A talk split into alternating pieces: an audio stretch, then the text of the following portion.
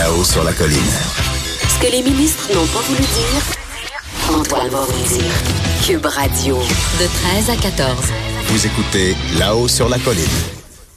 C'est la chronique Les chiffres de l'histoire avec Dave Noël. Bonjour Dave. Bonjour Antoine. Dave est historien, journaliste à la recherche au devoir et auteur de Mon calme général américain au Boréal. Dave, avant qu'on commence, Oui. il faut que je te dise qu'on a des auditeurs qui sont passionnés d'histoire, dont un certain Charles Larouche, qui nous a écrit sur Twitter et qui nous a dit que euh, le Canadien, le, le- pas le Canadien de Montréal, mais le journal Le Canadien, le 15 janvier 1841, avait comme titre « Le gouvernement nomme une commission pour s'enquérir sur les causes des inondations dont Montréal souffre tous les ans. Donc, il semble que... Un vieux problème. C'est un vieux problème, puis on aime ça, puis on va sûrement explorer l'affaire avec toi euh, dans, si, si ça se présente dans les prochaines semaines. Mais aujourd'hui, tu as un petit spécial américain à nous présenter avec trois chiffres. Oui, euh, c'est un peu hasard. Donc, euh, 243, 216 et 49. 243, 216, 49. OK. Oui, donc euh, 243, euh, c'est en fait l'anniversaire de la venue à Montréal de Benjamin Franklin, Ah oui. qui est l'inventeur euh, du paratonnerre, euh, un grand euh,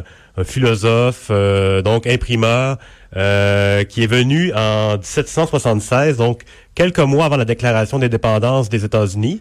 Euh, il est venu au nom du Congrès américain pour convaincre les Canadiens de l'époque, donc les, les Québécois de l'époque, Canadiens-Français, euh, de se joindre à la, au mouvement de, de, de, de rébellion euh, euh, contre les, les, les autorités britanniques. Donc, c'était les 13 colonies euh, qui, ont, qui ont fondé les États-Unis par la suite. Et donc, ils, ils voulaient faire du Québec, la province de Québec, qu'on appelait à l'époque, la 14e colonie.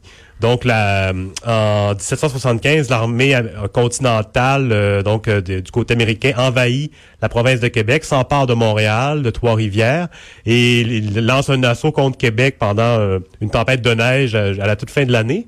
Et puis donc, en... Le général, c'était Bénédicte Arnold. Oui, c'est ça, Oui. un grand général euh, euh, qui d'ailleurs qui, qui a été blessé, qui est, qui est retraité. Et puis d'ailleurs, c'est lui qui accueille euh, Franklin euh, en 76, euh, donc un 29 avril. Et puis euh, Franklin lui vient ici pour essayer de, convaincre, mais il, arrive un peu tard parce que les Britanniques ont envoyé des renforts donc euh, dès de la fonte des glaces. Et puis la- l'armée euh, est sur le point de repartir et Franklin lui ne reste qu'une douzaine de jours, mais il va quand même laisser un un imprimeur, Fleury Mesplet, qui va fonder la Oui. Gazette, Ben oui, euh, la qui Gazette, à, l'origine est bilingue et à partir de 1822 va devenir euh, unilingue en anglaise. Mais donc c'est un, un, il a quand même laissé quelque chose, euh, il est resté quelque chose de son séjour euh, à Montréal. Donc euh, et puis euh, Cette quand- période-là, est-ce qu'on l'appelle la période américaine du c'est compliqué parce de que ça, province a- de Québec? Ouais, on peut en fait c'est ça le, le- par défaut, on était le drapeau euh, qui était utilisé aux États-Unis, euh, avait- flottait sur Montréal. Ah donc, oui. euh, c'était un peu, c'était pas encore les étoiles, mais c'était le, le, le- l'Union Jack dans le coin avec les, les rayures euh, rouges et rouges et blanches. Et puis donc Montréal était une ville américaine, Trois-Rivières et Québec le, le, le- le presque été. Euh, donc on était. C'est fascinant, ça, Et quand puis on pense à ça. quand Franklin est parti, il a dit euh, que ça serait moins compliqué d'acheter le Canada que de ou de- le Québec que de le faire sa conquête. Ah bon? Et puis ce qui nous amène au, au deuxième sujet, Oui. parce que les Ça, Américains, euh, 216. oui 216, Il y a 216 ans. Ben, Franklin, c'était il y a 243. Là, c'est il y a 216 ans, le 30 avril 1803. Oui, donc c'est l'achat de la Louisiane par euh, les, les, États-Unis.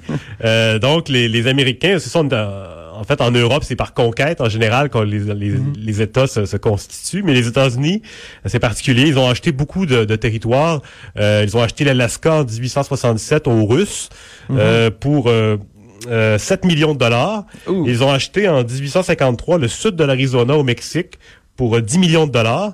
Et puis en 1803, au tout début, euh, donc ils ont acheté pour 15 millions seulement euh, la Louisiane. Mais il faut faire attention, la Louisiane d'aujourd'hui et celle de l'époque n'est pas du tout la même chose. Ah bon, OK. euh, Ah, L'État de la. Louisiane, c'est seulement le delta du Mississippi avec les territoires aux alentours, donc la Nouvelle-Orléans.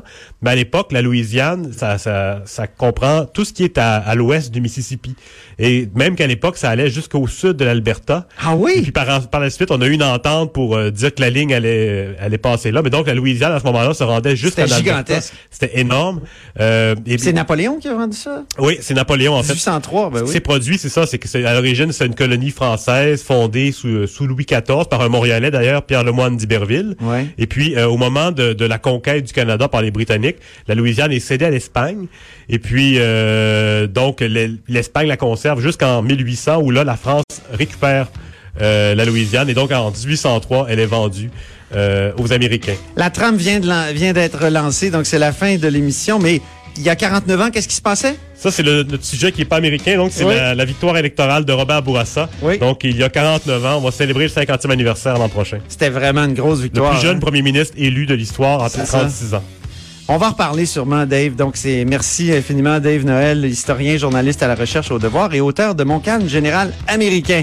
C'est déjà tout pour nous à la haut sur la colline. Merci infiniment d'avoir été à l'écoute. Revenez demain, revenez dans les prochains jours, mais aussi sur toutes nos plateformes.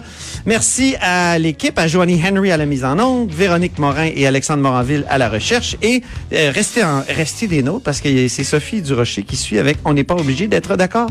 Alors, on vous dit à demain.